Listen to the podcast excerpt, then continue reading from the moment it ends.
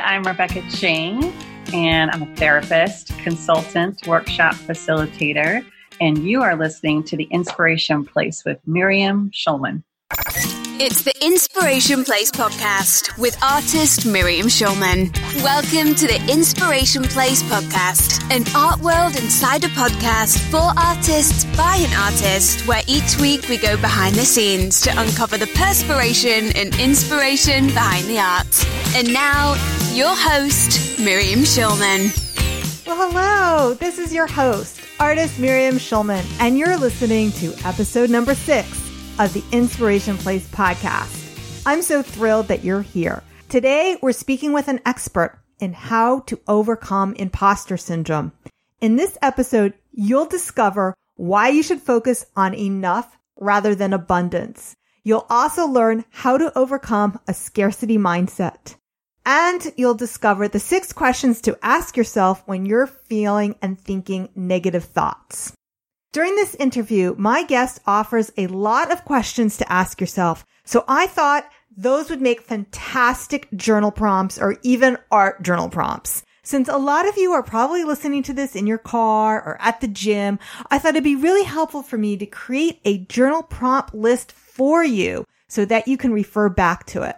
The best part, you can grab that journal prompt list absolutely free over at schulmanart.com forward slash six. So all my show notes, including the freebie, are at schulmanart.com forward slash six. Check it out because I think you're really going to like that. So let's get right into our show. Today's guest is a therapist, workshop facilitator, speaker, and writer based out of San Diego, California. She is committed to helping leaders navigate growth edges plus the inevitable curveballs of business and life with courage, clarity, and compassion.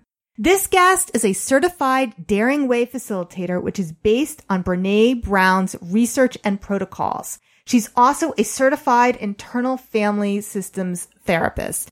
Both methodologies deeply influence her lens on change, struggle, and leadership. Please welcome to the show, Rebecca Ching. Hey, Rebecca, thank you so much for joining me today. I'm so happy you were able to spend the time with us today. I'm so thrilled to be here. Thanks for having me. So, you know, the reason I brought you on here is because we had the conversation before for that my article in Professional Artist magazine about imposter syndrome. And I feel like we just scratched the surface with that. So I really wanted to dig a little deeper today to talk about issues first of all, not just moments in my own life when I feel imposter syndrome creeping in because we all do. But what I've been struggling with lately is when my students come to me hmm. and I know they're experiencing it. And I don't just want to say to them, oh, you just have imposter syndrome. So I'm struggling with how to help them when they come to me saying, that they don't feel that they are as good as the other students in the class. Mm-hmm, mm-hmm. Yeah, it is such a common experience. It's almost universal. If anyone's daring to put any of themselves out in the world, it is a universal experience I'm finding. So, what I see happen, you know, specifically is I'll get students write to me and they'll say, Everyone else in the class is a professional artist. Mm-hmm. Isn't true. And they're afraid to even post their art and these are these emails are coming to me from students whose art I've seen and their art is as good as everybody else who is in the class and I don't know what to say to them. Mm. Yeah, because you can't just go, oh, your work really is good. You can't, right. it's like, or, oh, this is just comparison, so stop it, right? Exactly, which is what I do. you're just like, well, oh, you're just comparing yourself. Right, and we're naming it. But what I have found really helpful when I hear that come up, whether it's with clients at my mental health practice or I'm working with leaders who are rumbling with this, I really start to have them get curious. It's like, tell me more about really what you're afraid of. Tell me more. And, and really, what, what are you afraid of people seeing? And what are you afraid of happening? If people see that. And depending on the dynamic of, of your relationship with someone in that conversation, or if you have t- the bandwidth for time, I really encourage that kind of what I call the U turn, the YO U turn. When I notice these overwhelming, like the phenomenon of imposter, the imposter phenomenon, hijacking my sense of calm, clarity and confidence. I've learned that I do that U turn and I notice, okay, that means I'm hitting a growth edge. There's something going on that my system, my internal system is saying this is not safe and I get curious about it. And instead of seeing it as what's commonly called as resistance, I more just get compassionate knowing that my system's trying to protect me from some perceived threat, even though it may not be a universal truth to what I believe. There's a part of me that's afraid that if I'm seen as a copycat or not as good as other people or a wannabe or a hustler or whatever the language may be i'll lose friends i'll lose reputation I'll, I'll lose relationships i'll lose my dignity i'll lose respect and starting to name that. And then and that often just you guys i often just say tell me more about that. And where do you feel it in your body? And that's really a beautiful thing to just to kind of connect this experience instead of getting out of our heads because we try and think through a lot of our struggles especially reoccurring ones. And sometimes when we're just in that thinking part of ourselves, and I don't know, I suspect this is true for you, Miriam, but for me, I, I work with people and I what I have what I call the curse of the smarty pants brain, like yes. really intelligent, multi-talented individuals, like yeah, really cool people.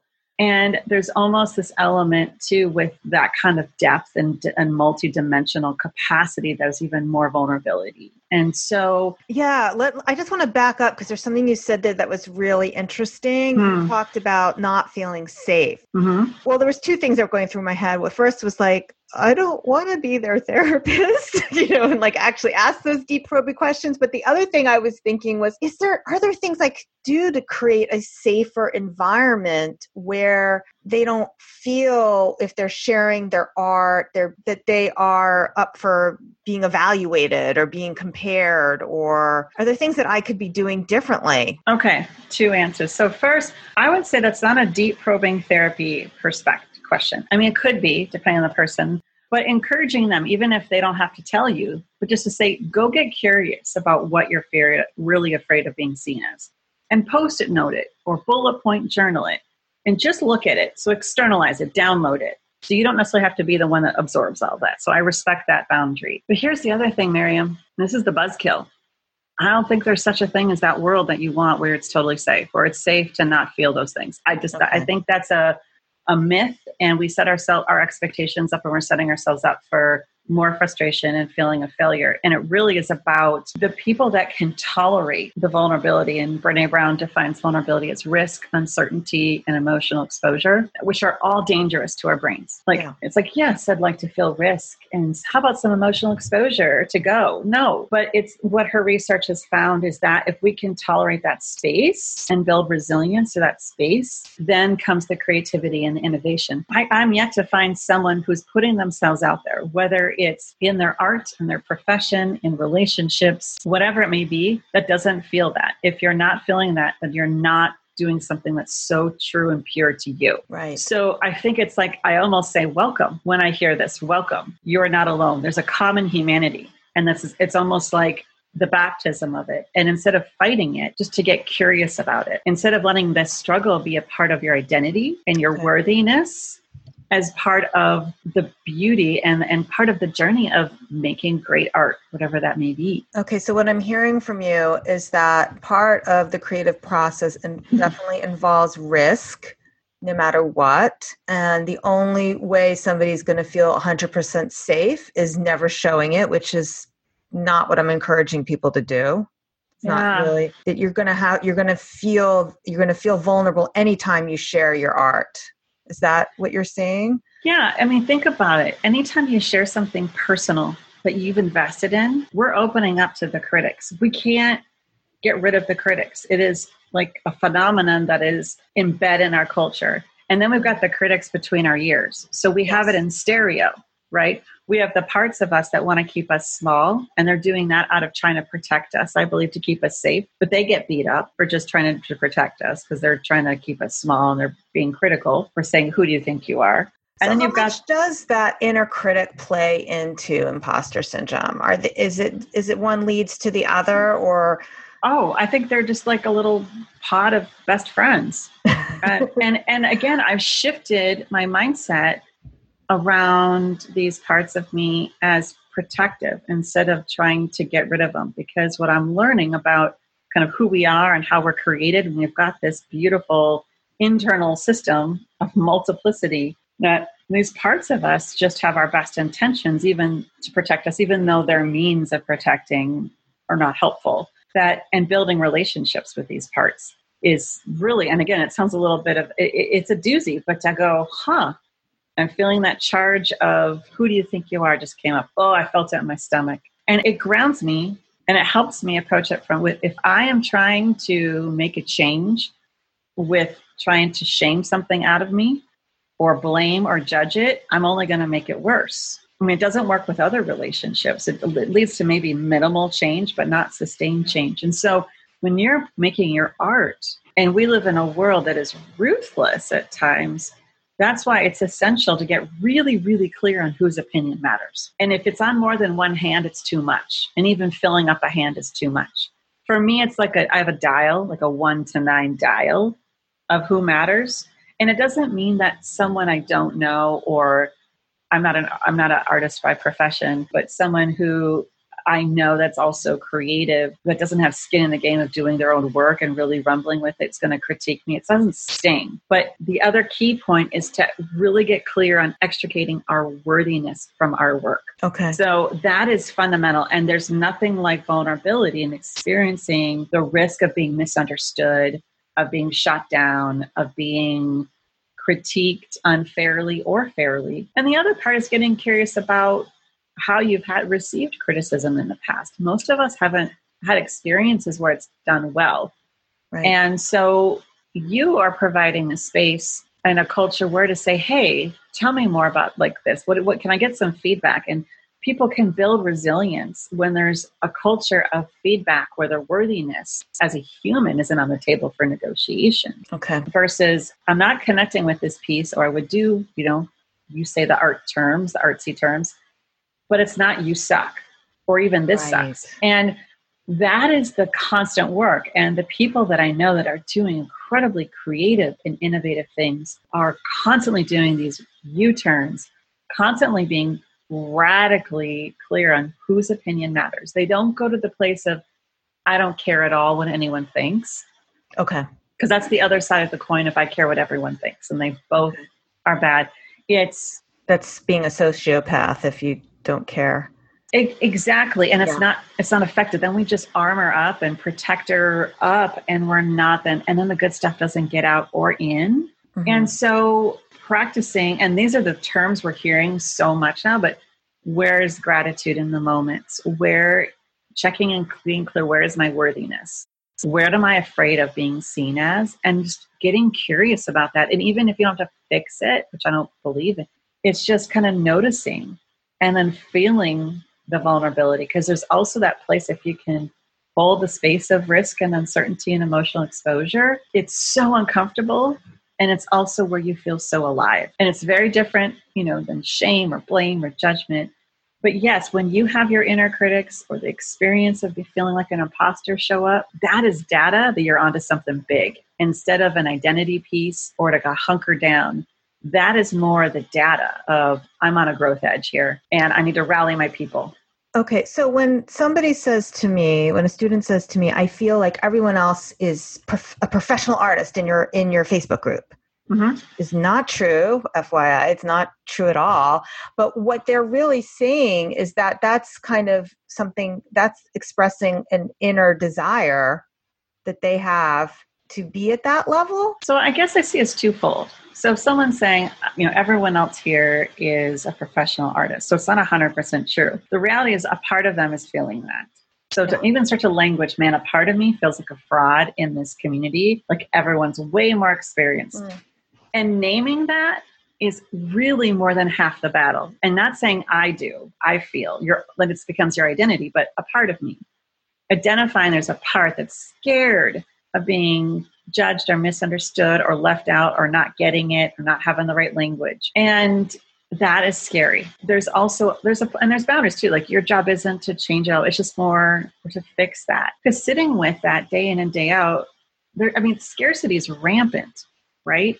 I mean, there's just the not enough, not doing enough, you're not enough, there's not enough. The scarcity mindset piece is huge. And I want to just jump in here on this too, because what I read, I'm quoting Brene, I'm a, I'm a certified Daring Way facilitator for Brene's uh, work. And so it's so just a part of how I think and feel these days. But when I read Daring Greatly on the chapter on scarcity, there, that book is full of truth bombs, but she talked about the opposite of scarcity isn't abundance it's okay. enough. It's enough. And that blew my mind because there's so much about abundance um, mindset and right. you know prosperity and manifesting that and I, I see people just spin out because they feel like they're not doing abundance or manifesting right right but if you see scarcity show up then you know that you have an enough issue an enough issue to get curious about and that's really the data instead of swimming in scarcity imposter and the critics they're your data just like you know how you get like a you know, when you get that scratchy throat, you're like, oh no, I'm starting to come down with something. Got to yeah. slow down, drink the tea.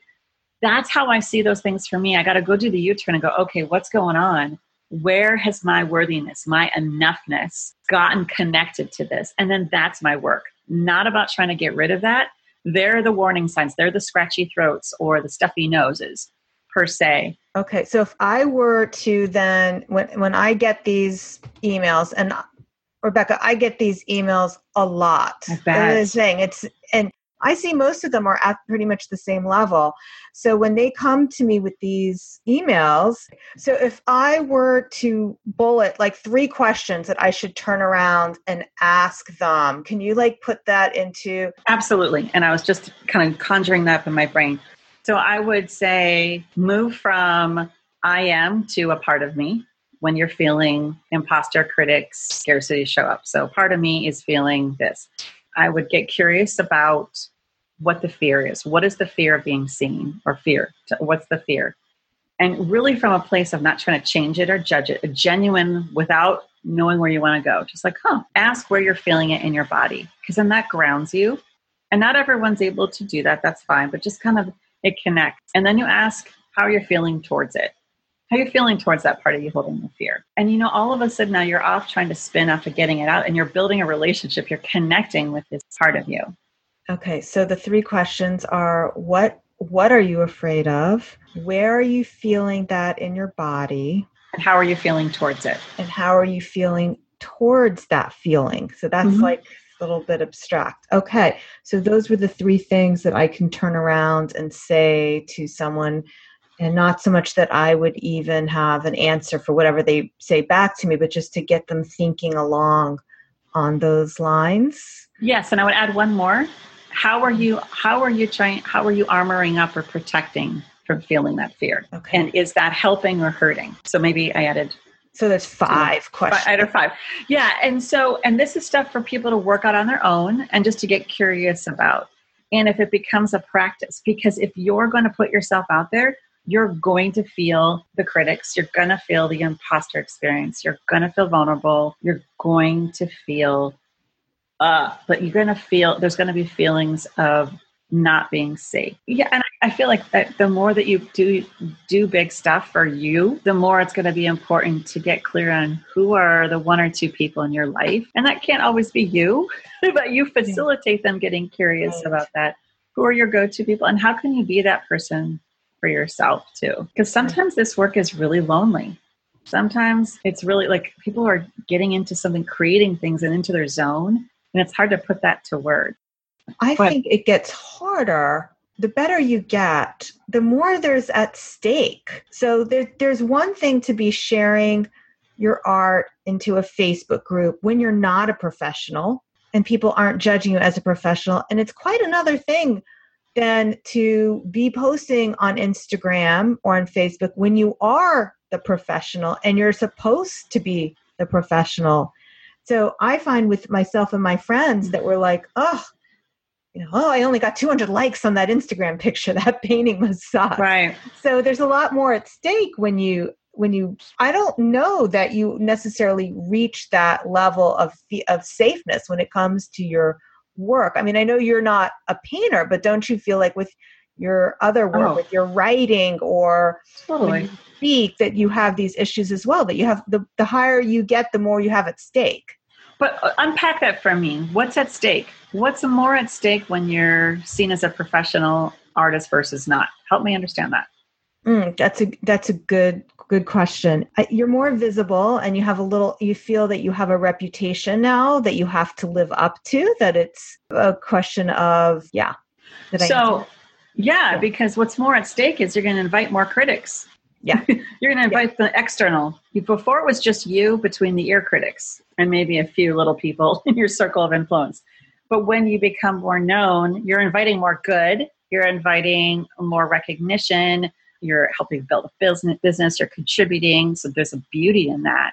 And you're inviting more critics who actually can know you and go, oh, Miriam, oh my gosh, have you seen what she does? She calls herself an artist. I don't know why people spend money on that. Whatever like ludicrous thing they say. By the way, I don't believe that at all. Just giving an example. no, but by, but by the way, when you when you do get bigger, you do have the one or two people who will speak out and try to bring you down. That's the problem. You don't just have the people behind the between your They're not- ears. You actually do have Yep. the trolls on the internet who yep. will. they're not going anywhere. things. No. And Uh, and so that's where to get what the stakes are higher where you, you need to get radically clear on your boundaries with what's okay and what's not okay. And the other piece is getting curious about any trust issues, self trust issues you Mhm. have, inhale it, and doing the work to build stuff. Like, do I believe I'm doing my best? And again, art is something ever finished? And all these questions I hear from those that they live their life through their art and their their creativity. But again, the, the key is is my worthiness. Has it slipped on there? And I feel like Right. it's it's like a recalibration constantly. If I'm starting to feel like this is dangerous, you're, you're putting yourself out there in the next level to the point where I'm feeling terror. There's an element where I know now, okay, where did my worthiness sneak into this? It doesn't mean I'm not going to feel the risk, uncertainty, and emotional exposure of vulnerability, but who I am, my worthiness to have to, to have joy, to have success, to have love and belonging, to have meaning and make meaning. That's not on the table for negotiation. Right. I just want to circle back to something you said in the beginning. For me, at least, I'm pretty good about not letting those trolls define my worth. So you know how you talked about you there's certain people whose opinions matter, Mm-hmm. right? Did I get that right? That- Yeah. it- yeah. So the the trolls' opinions don't matter to me. So I, I've, I've taken that off. Like, and I know there's gonna they're gonna show up, and that's what's gonna happen occasionally. Th- that I'm okay with. What I've also found though that's interesting is that I will actually when I when I go to an art class, I don't like people to know me. So when they go around the room and introduce themselves, I'll never say I'm a professional artist, blah blah blah blah blah, because now I'm suddenly setting myself up for vulnerability. I I prefer to be able to be in the place where I'm a student like everybody else, Hmm. And I get that. permission to fail and and be okay with that. Okay, so so much there. Oh gosh. Okay, so I get that with my my therapist hat. I don't like to share that. so many people have different reactions. But what I found for me, You mean when you're social? When you're so, Yeah. socially? yeah, what do you do, and what do you specialize in? Helping people with shame and perfection and trauma issues. They're like, oh, okay, see ya. Um, you know but versus if i talk about oh i help people with overwhelm or feeling anxious you know or perfectionism that's more palatable sometimes so i've learned the circles Yeah. but here's the thing if the way that you protect is by shrinking that's Oh. feeling the inner and outer critics. Oh, so for you to take up space as a professional artist that's essential and that courage is contagious. So your community needs you to take up space and model that you're right. and and claim it you're right. um and so um yeah so there's something else you said hopefully i'll jog because you were dropping the bombs there. I did. I did. um and so some days it's nice to operate without the expectations but then that's a part of me that's like stay quiet stay low stay below the radar But that's me trying to stay small and not take yes. up space. And sometimes there's a time and space for that. I get it. I get it. Like when people find out your profession, sometimes they it's just sometimes interesting. And so that there's a boundary piece, but we have to take up space. And it's I, I don't know if this is a male female thing. I know for women in particular, we're taught not to take up space Okay. And there's also something, and I have artists in my family, and I've seen just like what it means to be an artist. Sometimes it's like, oh, that's not good enough or creative enough too. So I feel like claiming professional artist is vulnerable, but that's actually a courageous act that needs to be done. Right. And I have no problem saying I'm a professional artist when I meet people. It was simply in those situations, but. No, it makes sense though. I felt that. Oh, I remembered also what you said. Here's the thing about the trolls Yes. Here's the thing about the trolls. So, in theory, right, I can say, I know whose opinion matters. I got my husband, right. I have a couple colleagues, a couple mentors, and that's generous. Like they're the ones that see all of me unfiltered and still love me, regardless. Even but here's right. here's where the trolls get all of us, though. Yes. We can say I don't care because you're not in the inner circle. But if they say something, accuse, judge, critical, whatever their thing may be, that taps into a core shame, part of my shame story, I'm down. And that's just how it goes. There's some things I'm very tender about, and especially if I'm attacked around integrity or my parenting or my faith or my professionalism. Those are the things I care a lot about. And i that can still take me down because they're just super vulnerable or there's still stuff i'm rumbling through in my own story. Well that happened so, to me recently. Did it? Not with art but i was in synagogue and this 95 year old guy came up to me and asked me when i was due it's not funny. I lost it. I'm not you laughing. No, I'm laughing. It was almost was like, like, really days. Uh, spinning for days. And then what also upset me was not just that he said it, but other people's response. Oh, what did they say? Awful. Like, oh, that was so rude. Not you don't look pregnant. you know, it's like, wait a minute, do you agree? Is do I look? Do I actually look pregnant? what are you saying? It's like, the response I wanted was like, that was a stupid thing to say. I don't, he can't see right, or I don't know what he was thinking, or I don't know. But there was not, it just like spir- it's got worse. So the responses felt like they were agreeing with him, but still naming it wasn't cool to say, but, uh, yes, you know. Exactly. So then it was just compounding. Oh, exactly. Oh, exactly. And, like I was thinking it too, you know, that dress. And somebody said, oh, it's just because of your dress. But he, here's so, the con- connection I, I've heard from people I know who are professional artists they parallel talking about their art like talking about someone's body. It's that personal. Mm. So if to critique something, just to kind of say, oh, when are you due? Things you never say, right? To especially to a woman, things you don't, you just don't comment. And we have a culture that does that. And I feel like this, what I've learned from my professional artist friends and even those that aren't professional, but that's a big part of their life, when there's a judgment or criticism about it and how people respond, there's almost permission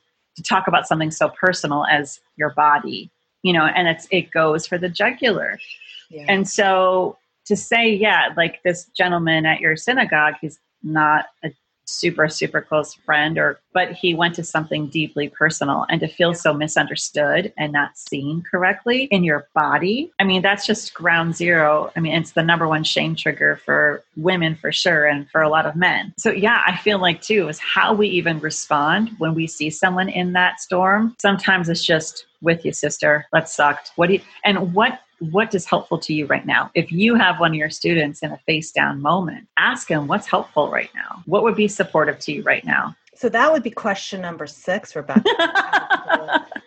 yeah. yeah. And again, I want to circle my laughter was more of ridiculousness because I hear this so often that I sometimes just, it's just, I'm over I'm over the body shaming. It's not going anywhere either. But that the the the personal nature of our bodies and of art that's created, I see it be a really powerful parallel there. You know, we're talking about the whole idea of playing small, and I hadn't thought about this before. When you said, "Well, you, you sure you want to be doing that?" I realized I did learn that from my mother.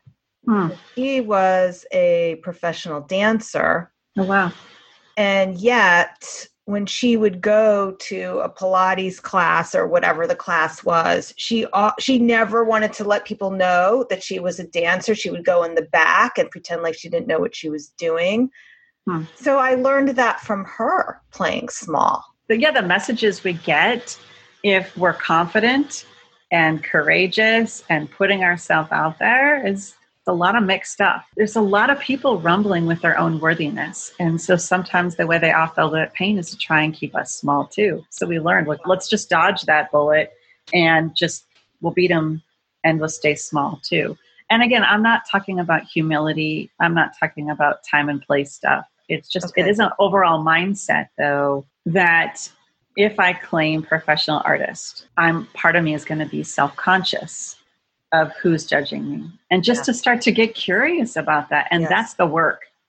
That's the work to get what is this connected to? What is this about? What are the fears? What are the concerns if we don't stay small? That's the journey.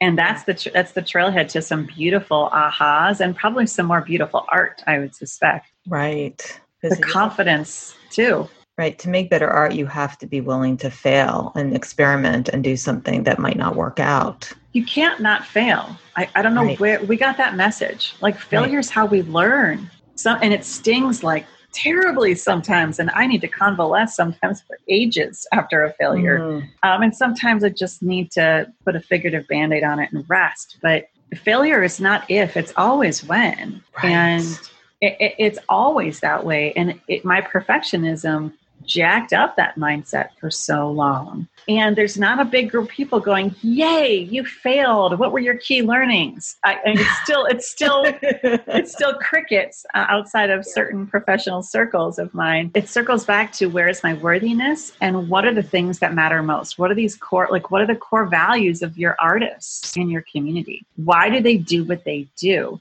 And if they're staying small and that's counter to their core values, they're going to feel the dissonance and things, and it will be harder to manage both the inner critics and the outer critics. But if I know I'm entering into a jungle of critics, but I'm doing so because it's guided by what matters most, that is energizing. It's still terrifying, but that has meaning and purpose.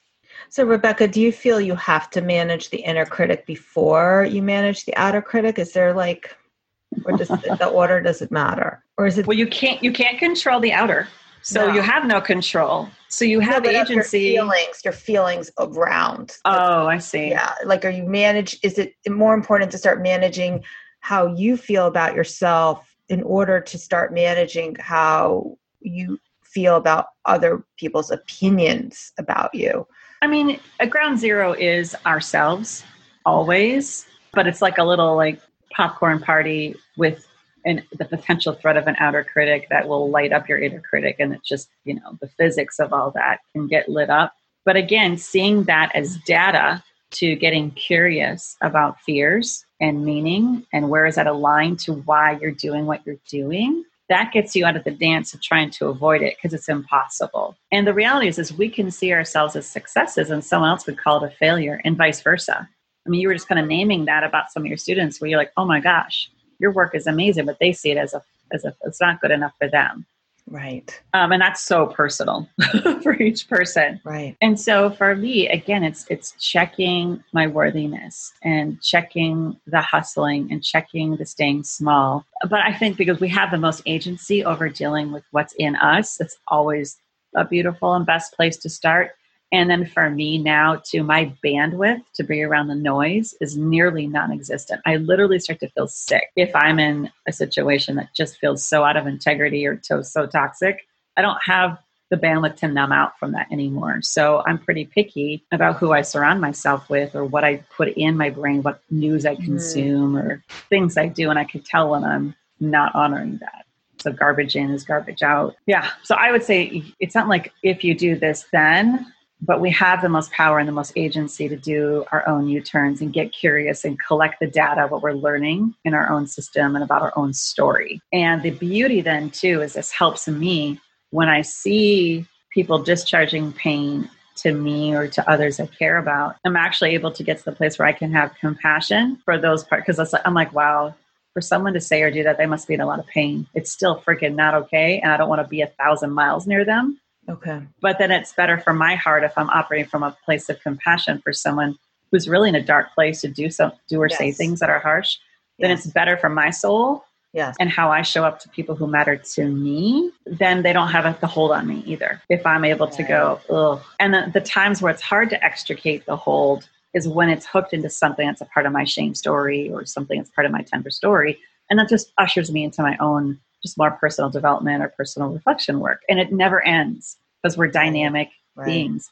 And there's no one like artists that are fully engaged in that and in touch with that. I, I really admire I admire that about creative communities that really cultivate just put, wearing that out there and connecting with that. Right. But we're in a world that that can be really dangerous. Yeah. So this was super valuable, Rebecca.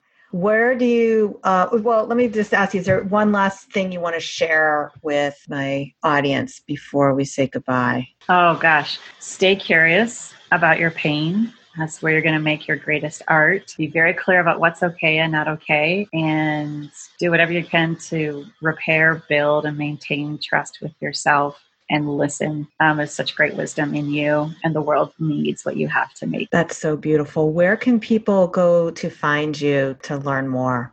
Huh, thank you. So Instagram is where I'm at, Rebecca Ching, MFT, and Instagram. You can also find me at RebeccaChing.com. I'm in the process of redoing the site and adding some really fun opportunities to learn more about a couple methodologies, internal family systems, where a lot of this lingo about parts and U-turns comes from, and also opportunity to do workshops based on Brene's research, Brene Brown's research. So you can check out there, but Instagram is probably the best place to find me right now. Okay, so I'm going to make sure that links to all those places are Thank in my show, show note. Thank you, Rebecca, so much for spending this time with me. I definitely learned a lot, and I hope that everyone listening did as well. Thank you so much for having me, and thanks for all that you're doing too. All right, thanks, Rebecca. Take care. Now, don't forget, I've created a custom list of journal prompts based on this episode to help you use what we've talked about today to overcome imposter syndrome. Visit schulmanart.com forward slash six to grab it now. It's totally free. And if you like today's episode, I would love to hear from you. Send me a message over on Instagram. My handle there is at schulmanart.com or email me, miriam at schulmanart.com. Bye for now. Thank you for listening to the Inspiration Place podcast. Connect with us on Facebook at facebook.com slash schulmanart, on Instagram at schulmanart, and of course on schulmanart.com. Next week on the Inspiration Place podcast, so it really depends on kind of your audience and your main objective with your Instagram account. But I'm at a place now where I'm telling most of my students that posting every day is too often to post on Instagram. So if you want to hear how many times is the ideal posting for Instagram and lots more Instagram tips, tune in next time to the Inspiration Place podcast. Same time, same place. And to make sure you don't miss an episode, please subscribe to the Inspiration Place wherever you listen. Bye for now.